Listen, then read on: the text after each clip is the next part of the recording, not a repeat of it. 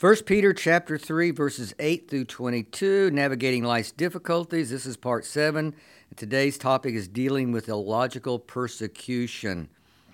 You know, Peter basically is talking about today is this, how we are to treat others in the body of Christ. Our relationship to the body of Christ. For the world is watching and how we treat each other, and that communicates to the world once again our conduct and our actions.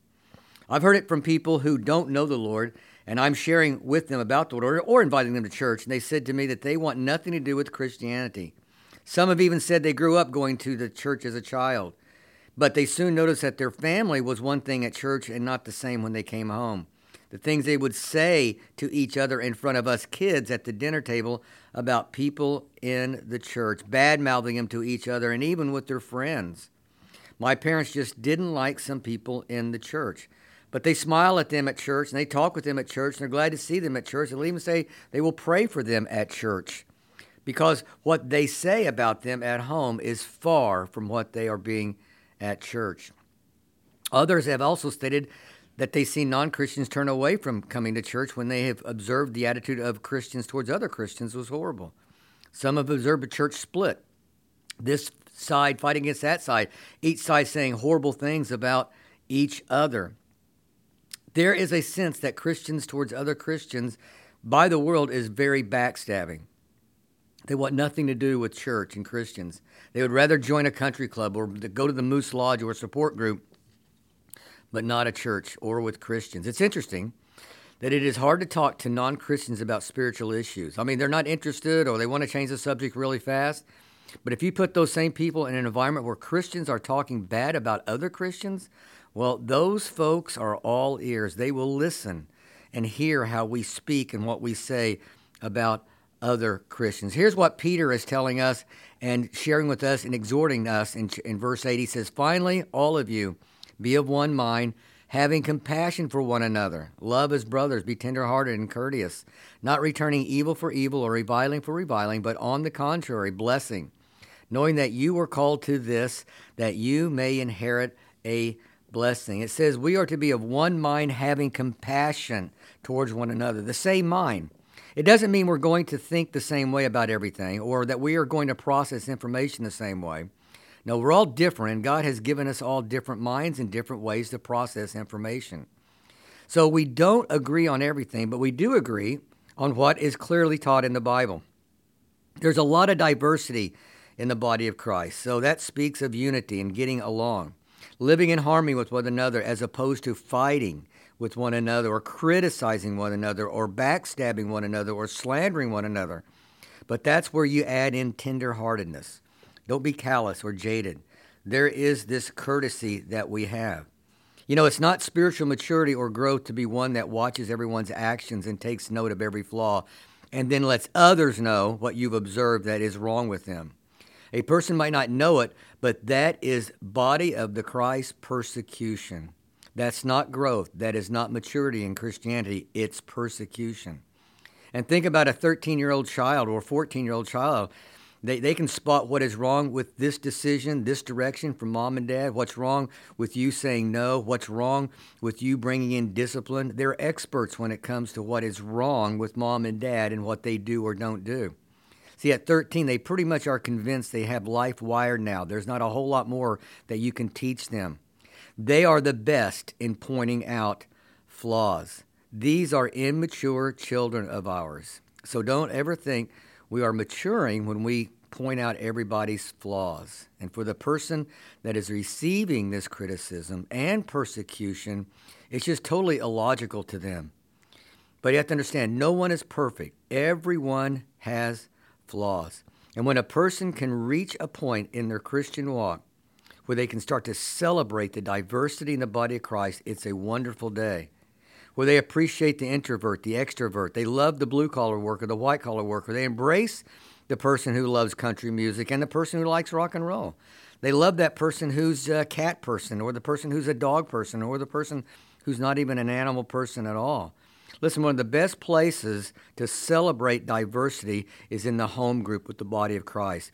It's a place to grow up and mature in unity. It's terrible when someone says, "Well, I will never go back to the home group because I don't I don't really have anything common with those people. I really can't stand some of the people in that group." And they slam their personality and they slam their demeanor. They slam their, you know, introvertedness or their extrovertedness, whatever the case may be. That's a person not wanting to grow. Yes, it might have to do with the leaders not facilitating the group very well and letting things get out of hand. But granted, everything can be correctable, everything can be drawn back in and honed back in. There's no doubt about it. But remember, the world and other Christians are watching. And if someone does evil to you, slanders you, let them see you repay with blessing. Don't get into the game of you did that to me, I know how to get you back. Revenge now is on the agenda. I am called to bless them when they do evil or revile me, even those in the body of Christ that would say bad things about me as their brother and sister. I am not to return evil for evil. If they're reviling me or, or bad mouthing me, I don't send it back to them. But when someone pays evil for evil, even in the body of Christ, you know, the thing is, is that we are to be a blessing to give back that has the world's, even Christians' attention. They respect that. They may not be a Christian many times, but they'll respect that. They may be a Christian and they'll respect that.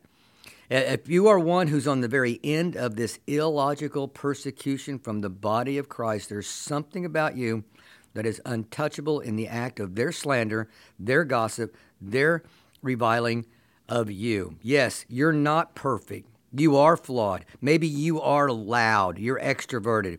Yes, your demeanor is different, but you have done nothing wrong and you're being persecuted for that. Peter goes on to say in verse 10 For he who would love life and see good days, let him refrain his tongue from evil and his lips from speaking deceit.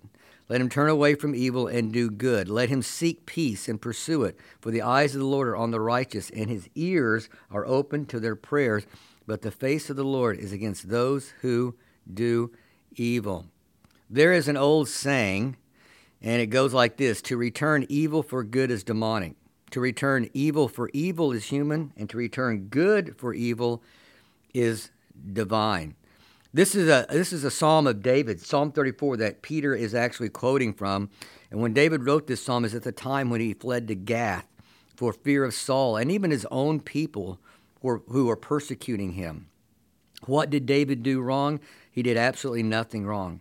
But his own countrymen and nation is coming against him. His king is coming against him. And now he's fleeing to Gath. He was being unfairly abused and persecuted when he was nothing but loyal and good. I don't know, was there something in David's personality, in David's demeanor, that rubbed Saul and the nation of Israel the wrong way? Well, whatever the case, still, David did nothing wrong. He just couldn't imagine being treated by his own people like this. And so David flees to the world, who has never treated him as bad as his own brethren, Israel, has treated him. And I've heard people say, I've never been hurt in the world before Christ like I've been hurt by other Christians after coming to Christ. Why? Because it's illogical persecution. And they say, I'm going back to the world. I don't want to go back to church. And like David, I'm not going back to Israel. I'm going to escape to Gath, the Philistine country. Yet David does leave Gath and he goes back to his own land, to his own people. And he lives under this kind of persecution from Saul and his own people for 10 long years. Yet, he never repaid evil for evil. David never slandered and reviled, but he never slandered Saul or reviled his own people, even though they slandered him constantly. He never fought against his own brethren. He did good for the evil that was done to him. So David gives the recipe for a blessed life here in Psalm 34 as Peter just repeats that. In verse 13, it says, And who is he who will harm you if you become followers of what is good? But even if you should suffer for righteousness' sake, you are blessed. And do not be afraid of their threats, nor be troubled. But sanctify the Lord God in your hearts, and always be ready to give a defense to everyone who asks you a reason for the hope that is in you with meekness and with fear, having a good conscience that when they defame you as evildoers, those who revile your good conduct in Christ may be ashamed. For it is better if it is the will of God to suffer for doing good than for doing evil. We move into another form of illogical persecution, illogical suffering. It makes no sense at all. But when you live a good life and have good conduct, a good citizen, a top notch, hardworking employee, a great husband and wife who has a marriage that people marvel at and wish that they had, but in all that, it doesn't silence the ignorance of foolish men. How do you do? What do you do now about that? When conduct and action does not win over words, this is what Peter is addressing here. Remember, David's conduct and action did not win over Saul or the nation of Israel for 10 long years. But what Peter's saying here, he's encouraging us to stick to our guns. There in verse 14, you are doing right. Thus, you will be blessed. When people ask you about the hope that you have in the simple faith of Jesus Christ, you're ready to give them an answer, even though that answer is true. Even though that answer is from God, it may still rub them the wrong way. And no matter how your conduct may be from that moment on, they're still not going to come to believe. They still may continue to persecute you. But stand your ground. Keep your good conduct, even though it's not winning them. If they persecute you, reject you, mock you, understand from heaven, you are blessed. You are a blessing. Don't flip out on them and start saying, I don't care if you go to hell or not. Don't do that but continue to be in meekness, which is strength under control. Yes, they're not responding to your changed life and your conduct, which is better than it's ever been before, but they just been rubbed the wrong way by your simple faith in Jesus Christ. And the last verses that are here in verse 18 says, For Christ also suffered once for sins, the just for the unjust, that he might bring us to God being put to death in the flesh, but made alive by the Spirit, by whom also he went and he preached to the spirits in prison, who formerly were disobedient when once the divine long suffering waited in the days of Noah, while the ark was being prepared, in which which a few, that is, eight souls, were saved through water. There's also an antitype which now saves us baptism. Not the removal of filth of the flesh, but the answer of a good conscience towards God, though the resur- through the resurrection of Jesus Christ, who has gone into heaven, who's at the right hand of God, angels and authorities and powers having been made subject to him. Peter points out the great truth that it is better to suffer for doing good than for doing wrong. And he gives us our great example of this truth, which is in Christ. And of course, what Jesus Christ went through was, was illogical persecution. I mean, here's what he is communicating to us that if God was able to overwhelm and work together for good, the single greatest injustice in human history to the crucifixion of the sinless Son of God, if God can take that persecution that injustice, that wrongdoing, and completely overwhelm it to provide the whole world with salvation, how much more able is he to take the, the such smaller persecution that we go through and we put it into his hands in working it together for good for his purposes. So we understand no man, no woman, no devil, no demon, no persecution, trial can stop God from working that which is good in our lives for his purposes and his call on our lives. And just think about it. As Jesus died that horrible death on the cross, Peter says he and Peter says he went down in those three days and his death. He went down and he preached to those in prison. He preached to those who were in Hades.